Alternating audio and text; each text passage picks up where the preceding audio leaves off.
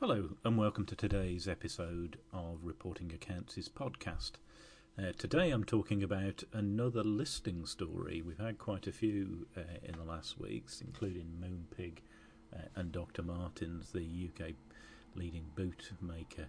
Uh, but there's another site preparing a listing, Trustpilot. Uh, now they're an interesting company. They're based in Copenhagen, in Copenhagen in Denmark, um, but they're planning to list on the London market.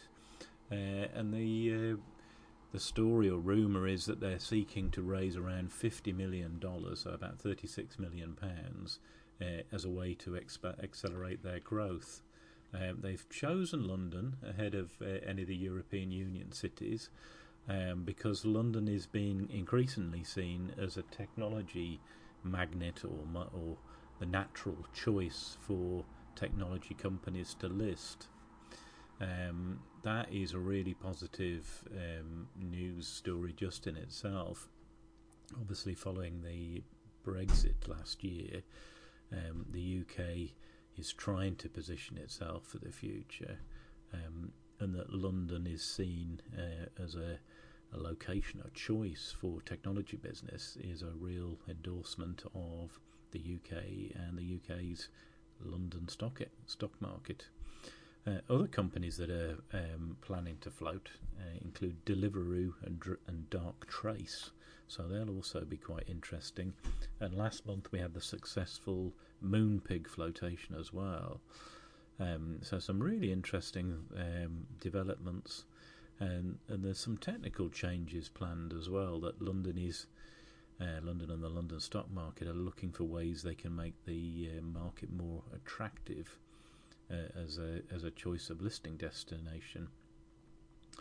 Um, Trustpilot's not, uh, has, has um, done a lot of work over the last year to tackle fake reviews. There's been uh, quite a few stories in the press, including uh, threatened legal action over opinions on, on trust type of sites. Um, so it's uh, not without some controversy, um, but a really positive news story that Trustpilot are moving forward with a, an IPO in London. To learn more about reporting accounts and how we hold information on more than 4.8 million UK companies, please visit, visit our website, which can be found at www.reportingaccounts.com. Thank you. Welcome. You are now listening to the Reporting Accounts podcast. We are leading UK business intelligence offering both free and paid insights into the accounts of more than 4.8 million UK companies.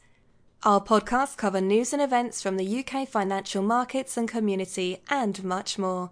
Visit our website at www.reportingaccounts.com. And now over to your host for today's podcast, Adrian Lawrence, our resident in house finance professional.